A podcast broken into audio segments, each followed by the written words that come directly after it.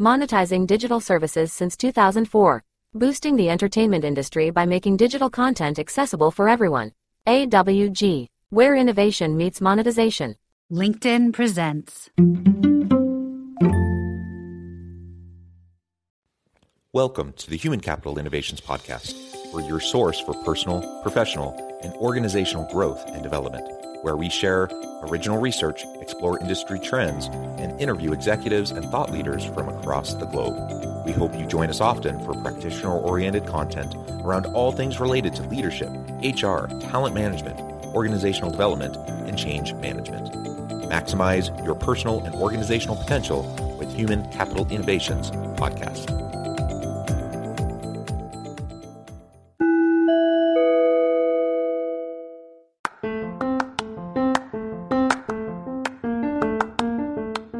You enjoy the Human Capital Innovations podcast, enjoy ad free listening by going to the Patreon page. And please consider contributing even at the producer or sponsorship level.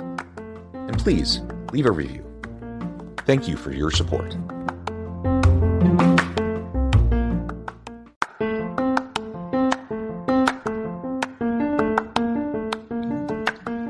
Welcome to the Human Capital Innovations Podcast. In this HCI podcast episode, I talk with Matthew Dicks about how creative people and the maker of things can approach time more thoughtfully and productively.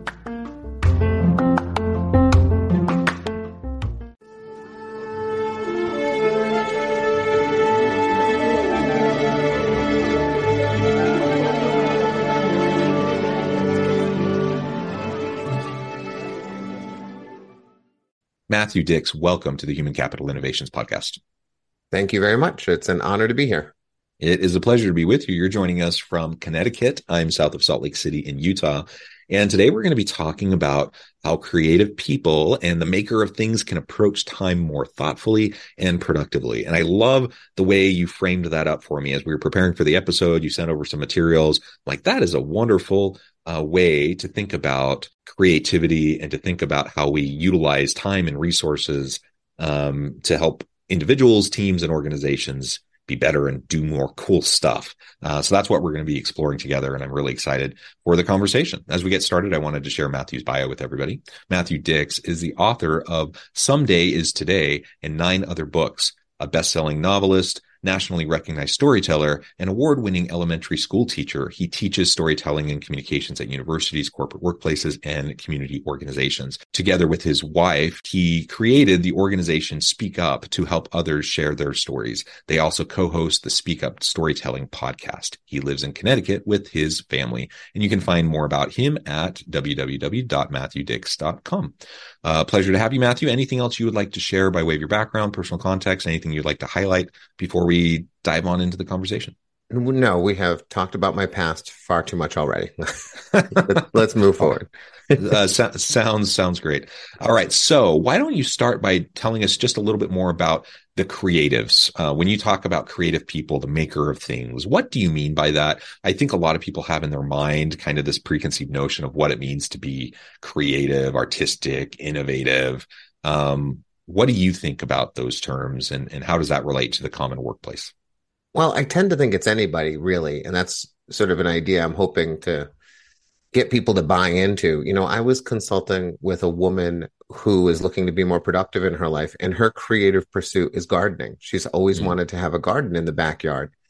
And, you know, I think a lot of people would see a vegetable garden as not an artistic pursuit. And I see it as, you know, supremely artistic. Like you're going to dig in the soil and make things that you will eventually eat. I think that's kind of extraordinary. But I think so often we look at that versus a novelist or a sculptor or someone who's building a business and we see them as very different. And I I just think it's the pursuit of the passion that you have in a meaningful and purposeful way with an acknowledgement that there is a sort of a, a, horizon that we're chasing, that we should set some goals, that we should know where we're going. And maybe that horizon isn't so defined. So we allow ourselves a little flexibility along the way.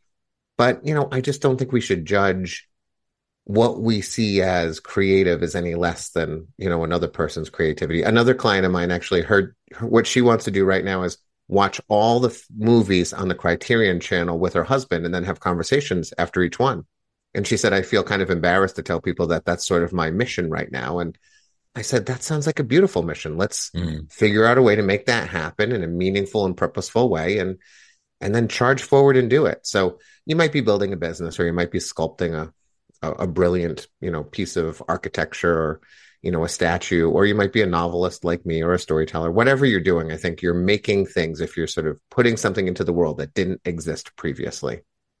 Yeah. And I completely agree with that framing. While I don't always think of myself or haven't traditionally always thought of myself as a super creative person, you know, I'm not super artistic. Um, I do write a lot. I like writing, but I'm not like a creative writer. I don't write stories.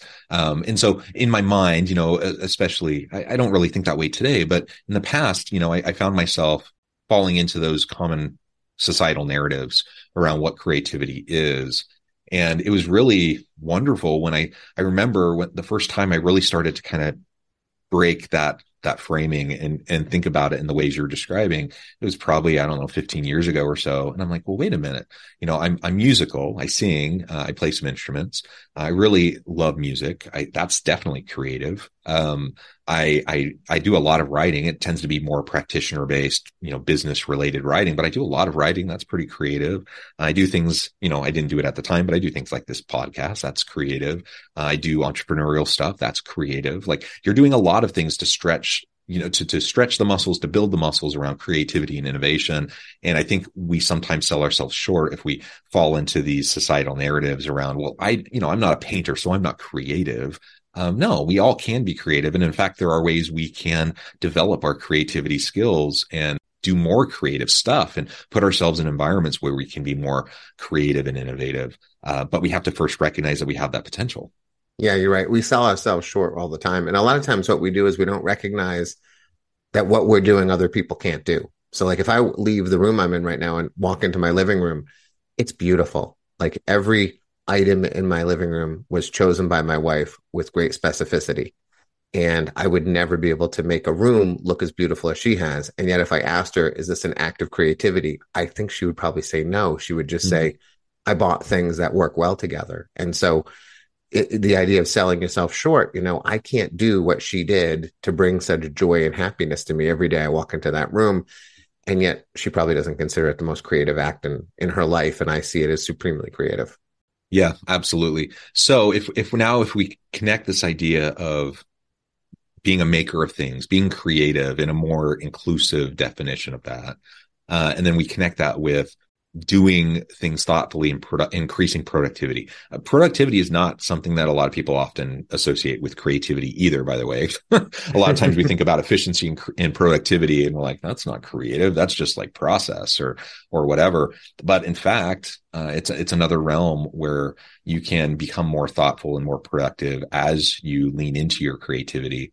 Sometimes it's because of process. Sometimes you come up with a really cool new way to approach something that saves you time and you can do it better, faster, or whatever. But uh, talk to us a little bit more about how you think about creativity as it relates to, um, you know, how you approach time more thoughtfully and productive and, and productively. I think one of the struggles that especially creative people have is that so often the act of creation, the act of making something, is viewed as sort of precious and lovely and sort of you know this ornate thing that should be treated well. So i meet writers who tell me they can only write between the hours of 10 and 2 and they really mm-hmm. like a coffee shop with some smooth jazz and and a cappuccino. And you know i remind them that there were soldiers in the trenches of world war 1 wearing gas masks bombs exploding overhead and they literally had notebooks that they were scribbling in hoping that if they survived the battle this might be published someday. You know the fact that you need a coffee shop to write is strange because people were writing long before co- coffee shops existed and yet somehow you know they managed to accomplish that goal. But what happens i think with creative people like that woman actually with the garden mm. she sort of pictured it as i need a weekend to begin this project and i can't find a weekend. And for her i said well how about if you just buy some stakes today? How about if you just go on Amazon and buy stakes? Because that would be one step in a thousand that you need in order to achieve the garden. You know, and so rather than sort of being precious and pretentious quite often in the act of creation, we can instead look at this, we can instead look at our time as well, some of the things I have to do require two minutes to get this job yeah. done, and some require eight minutes, and some require a block of three hours. And if we stop being so precious about our time, we can make more things and we can become more productive. But we have to first acknowledge that we're just too precious with the act of creation and we just see it as something that must be done in a certain way at a certain time under certain circumstances. And none of that is true.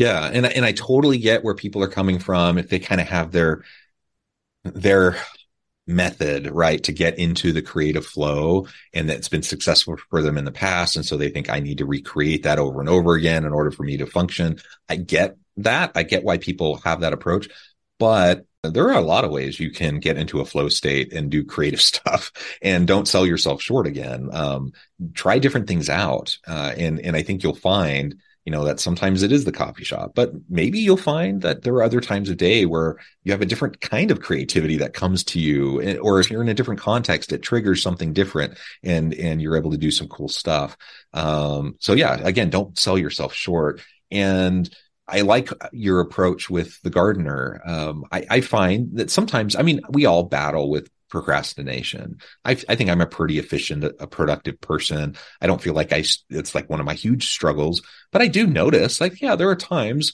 especially when it's a bigger thing, you know, like uh, there, there are times where I'm just like, uh, I, I just feel, really feel like I need a big block of time to be able to knock this out. Um, but if I can take a step back and realize, oh, there really are. I mean, there's the big part of it, but there are also like little steps. And, and maybe today I'm just going to do steps one through three. It's going to take me half an hour. I can, I can do that. Uh, and I'm just going to do it. Uh, and what, what I often find is not only, you know, if I literally only have time to do that one thing or those three little things, um, not only can I knock those out. So now I don't have to worry about them the next time, but a lot of times once I just start going, then that unlocks my flow. And it unlocks you know that that procrastination that was kind of taking over that has now gone away. And then i realized hey you know what? I'm, I'm ready to go. Like I, i've been dreading this. I haven't wanted to do it but i just started doing some simple things. I gained a little bit of momentum and now i'm ready to rock and roll. And that you know and then all of a sudden i pound out you know something really cool that i hadn't even planned on doing that day um because i just got into that flow state. And yeah, you just you never know uh, when those opportunities are going to arise, and you don't want to sell yourself short and um, you know kind of set yourself up for failure because you're creating too many conditions under which you can be creative. Yeah, I I think that you know every act of creation, everything that we're going to make that's worth something is a thousand tiny steps, and some of the and some of those steps are demanding in terms of everyone needs to be quiet and leave me alone for a little while, but so many of them don't you know, um, you know, when the Sistine Chapel was painted, there was a day when Leonardo needed to buy paint and he needed to put up some scaffolding and buy a ladder and make sure that he could get up there and all of those steps, you know, and you know, you said maybe I can only do steps one, two, and three today. I always say maybe you can do step two, 19, and 36 today. Mm-hmm. You know, I often tell people break your project into parts and then you don't have to do them in order. You just do the one that you can do on that day you know and so when you look at your time and you say i literally for me i will say oh i have eight minutes before i have to jump on a podcast with john. What can i accomplish in eight minutes? I'll tell you that before i spoke to you i made a very quick recording for a team on at a company who wanted me to respond to a question. And so i said well i could probably do that in eight minutes. And it took exactly eight minutes. I finished the recording i looked and went okay and now i'm switching to this call and so I think what happens with most people is they say, well, I only have eight minutes. What am I going to do? And then they do what most people do is they pick up their phone and they look at things that don't make them feel good and probably make them feel worse about themselves by the time they put their phone back down. So one of the things I always encourage people to do if they want to sort of start this journey is you make a list of everything you could do in 10 minutes and just make that list because our lives are mostly constructed of 10 minute increments that we waste we waste by futzing around or looking at our phone or going into the pantry and grabbing a handful of potato chips. But if you actually have a list of things that you can do in 10 minutes and you have that list sort of in your brain and you ingrain it with yourself, when I have 10 minutes, I go, oh, well, my son's right over there. I can wrestle for 10 minutes and we will remember that for a very long time. Or I can pet the cat for 10 minutes or I can reread the page I wrote this morning. I don't think I can make new content right now. I can't advance my story, but I can go reread what I wrote and find the errors and look for revision opportunities. You know, I have a book by my door right now. It's the um, it's the Groucho Marx uh, list of essays that he wrote over the course of his life because I'm always waiting for my son to find his shoes before we go to like little league practice. And I know what happens to most people is while they're waiting for their kids or their spouse, they're looking at their phone by the door. But I have a book of Groucho Marx essays. So while I'm waiting by the door, I've positioned something so that I can be productive in a way that's joyous to me. I will laugh by the door reading a book while everyone else is sort of running around, you know, looking for the things they need to get out of the house. But we have to start thinking of our time in that way. In terms of minutes, you know, my production manager who read my book, she said the single most valuable thing I took from it was she said, I always thought I needed at least 30 and sometimes 60 minutes to do something. And if I didn't have 30 or 60, I shouldn't even bother getting started. She said, now I look and I go, oh, four minutes. I could write three sentences in four minutes. And that's three sentences closer to what I'm trying to get to. So start thinking in minutes instead of larger chunks of time. I think that's going to help a lot. Monetizing digital services since 2004. Boosting the entertainment industry by making digital content accessible for everyone. AWG, where innovation meets monetization. Yeah, and of course it's appropriate to have downtime and so you don't have to schedule every last moment of every day and that's not what you're saying, but when but there are opportunities where you have smaller chunks of time whether it's 5 minutes, the 10 minutes, the 20 minutes whatever, and I really do notice like there there are people who, unless they have a two hour chunk of time, they're just like, eh, I can't get anything done anyway. So I'm just not going to bother. yeah. and, and then all of a sudden your day slips away from you and you really didn't get much done because you, you, uh, you fall into that trap and you waste your time. So absolutely practice self-care, have downtime, play with your kids, do, you know, go on a walk, do, do those sorts of things. And, and, uh, some of those, you know, uh, you want to schedule too, or, or just at least make sure that you're prioritizing them.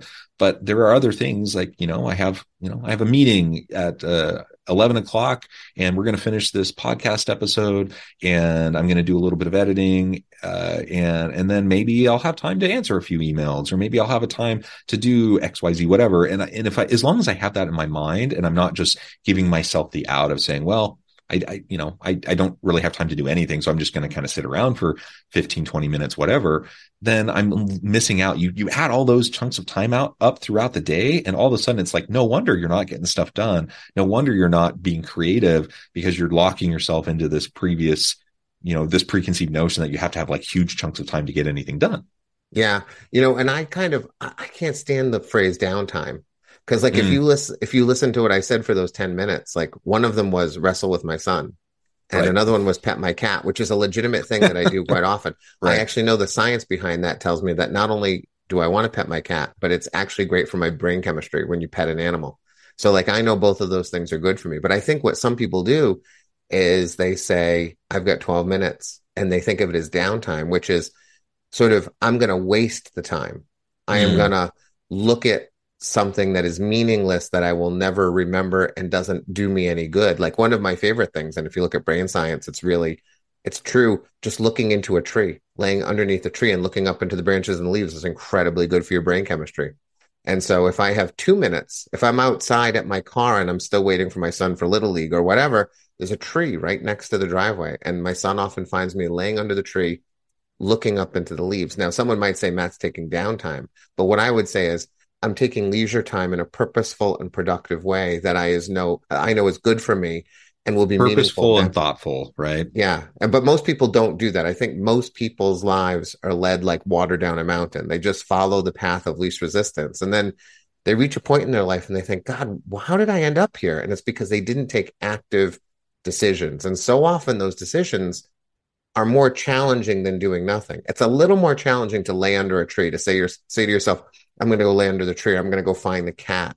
I'm going to go wrestle with Charlie. It's much easier to say, I'm going to open up this phone and go look at something or watch a, a YouTube video that I will absolutely not remember three days from now and just sort of like allow that drug to stimulate my brain in a negative way. That's what most people do. So if we just start thinking a little more proactively and, and productively in our downtime, we make our leisure time meaningful. I think that's really important.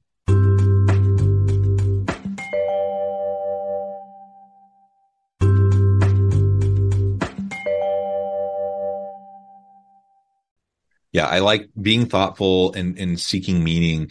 And you're absolutely right. I love the, the idea of, of laying beneath a tree and looking up. That is fantastic. Or staring up at the clouds. Or I live around a bunch of mountains, and I one of my favorite things is just look out the window and just look at the mountains. Uh, any of those things. Or it, it literally doesn't even need to take two minutes. Like you can literally practice deep breathing and you know just some breath work 30 seconds. And you can do like a mental reset. And like those are very thoughtful purposeful types of things whether you use the the term downtime or whatever you want to call it then ultimately you do those things consistently throughout the day. Um, you will be a much healthier person. Yeah, uh, and you'll, you'll be, approach your work much better too, because when it actually comes time to do that real productive work, you're just going to be in a better headspace. My wife always says that yeah. I'm the only happy elementary school teacher she knows. she says probably in the country. And I say I just relentlessly cultivate positive brain chemistry and mm. a degree of optimism and I think that helps me enormously and I frankly don't think it takes very much other than saying to yourself I believe that these small incremental changes over the course of time will add up to something in the same way that when I write a novel I know I have to write about 100,000 words. So if I write three today, well, I don't have to write 100,000 anymore. I get to write a few less than that. And so incremental progress over time equates to extraordinary things. When you sent over materials in advance of this episode and I was looking through it, you know, one of the the points you made was around your 100-year-old plan. Tell us a little bit more about that and how that relates to the conversation. Sure. It comes from the idea of regret really. If you you know there was a moment in my life when i was um the victim of an armed robbery. A gun was put to my head and uh, the trigger was pulled. And it was a horrific and terrible night in my life. And the thing that astounded me most about that night was i truly believed that um these three men were going to kill me. And they counted down from from three. And in those three seconds which felt like forever i didn't feel any fear or anger or even sadness. The only thing I was consumed with was regret over the things I had yet to accomplish. And I was only 21 at the time. So, you know, it wasn't like I was 40 and had wasted my life. But I just felt deep regret. And if you speak to hospice workers, they will tell you that in the final days of people's lives, the things they tend to talk about most are regret. It's the things they haven't done. And so, with that perspective in mind, I sort of adopted this philosophy I sort of understand, or I've come to this understanding that in the moment, we are very unreliable decision makers. Like if you ask me what I want to do right now, I would go play golf with a hot dog in one hand and a cheeseburger in the other. And that would be my ideal day. And if I did that every day, I would theoretically be happy, except I know I would not. At least what would happen is the hundred year old version of me, the one that I like to imagine on his deathbed at a hundred, he's looking back over his life. And that hundred year old version of me is saying, there are days when you should absolutely play golf and eat a hot dog. And maybe even many days, particularly if you're hanging out with friends and getting exercise and you put the bag on your back and you do all the things that are going to be good for you, do it for sure. But God, your kid's growing up so fast. Make sure you wrestle with him. And cats don't live long enough. So you better pet them while they're still around, you know, and there's a lot of books to read. So make sure you put that Groucho Marx book by the door because you're going to want to get through that one. So when it comes time for me to make a decision about how I'm going to spend my time, truly, whether it's 10 minutes or 10 hours, I ask the 100 year old version of me, I say, what would you do? You know, and that causes me to make much better decisions. It causes me to go, he does not want me to watch television, you know? So I love television. I adore it. I think it's fantastic. And yet I watch very little of it because the 100 year old version of me says, go do something. There will be a time when nobody wants to hear from you anymore and you can't get up like you used to and you can't play golf anymore. And that's when you can go watch the 12 seasons of Dexter that your friend says you have to watch, right? But somehow I don't think at the end of my life I'm going to be thinking, I didn't watch enough TV. You know, I think I'm going to be thinking other things and I'm trying to avoid thinking those other things. So I encourage people to play a much longer game and say, How should I spend today? Well, don't ask yourself in the moment, ask the future version of yourself because that person has more wisdom. And so often I have altered the course of my life in a meaningful and really healthy way by just saying, I just don't think the the future version of me wants to do this right now. Or the future version of me wants me to do it as afraid or as hard as this thing might yeah. seem that he's saying do it now because you might never be able to do it again So for Yeah. goodness sake, like go do stand up, which was the scariest thing I have done in a Mm. long time. Go do stand up comedy. You're probably going to bomb and it's going to be terrible, but imagine if you got to the end of your life and you never tried. And so be thinking ahead and ask that future version of yourself, seek that wisdom. I love it. Matthew, this has just been such a great conversation. You've given me a lot to think about. Uh, I really encourage the audience to do some self reflection around all of this too, because I think we all have opportunities, room for improvement here, uh, to not only just be more mentally and physically healthy and, and approach life in a, in a more, uh, thoughtful and productive way. Um, but to unleash, to unlock that creativity, the innovation that's within all of us. Again, that could be in our personal lives. That could be hobbies. That could be relationships, but it can be in the workplace too. And it can be with our teams and, and there's so much we can do. And I, I just love your perspective. Before we wrap things up for today, I just wanted to give you a chance to share with the audience how they can connect with you, find out more about your work, where they can find your books, and then give us the final word on the topic for today. Sure. Uh, well, they can find me at matthewdicks.com. Yeah, I also teach storytelling quite a bit. So if you go to storyworthymd.com, you can find lots of um, resources there and courses that I teach and things like that. So if you want to tell better stories, I think that's a wonderful way to sort of capture the time that we're talking about and sharing it with other people. So those two places are pretty good places to start. You can find my books wherever you get books. So um, that's not very hard. Uh, in terms of a in terms of sort of a, a final thing, you know, I want people to always remember the number 1,440. I don't think it's a number that is known well enough in the world today. It is the number of minutes that you have in a single day.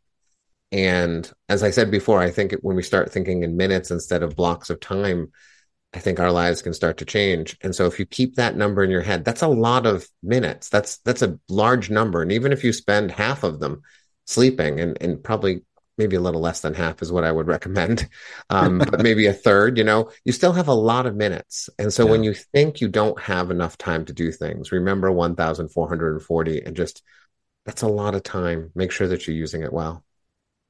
I love it. Matthew, thank you so much. It's been a pleasure. I encourage the audience to reach out, get connected, find out more about what Matthew can do for you. Check out his books, check out his storytelling resources, all the really cool stuff uh, that Matthew is doing. And as always, I hope everyone can stay healthy and safe, that you can find meaning and purpose at work each and every day. And I hope you all have a great week.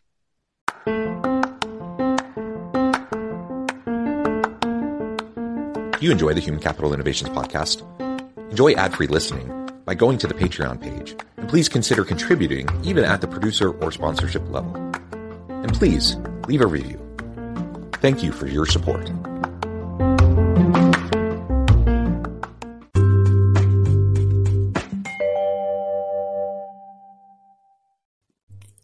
Thanks again for joining us for this episode of the Human Capital Innovations Podcast.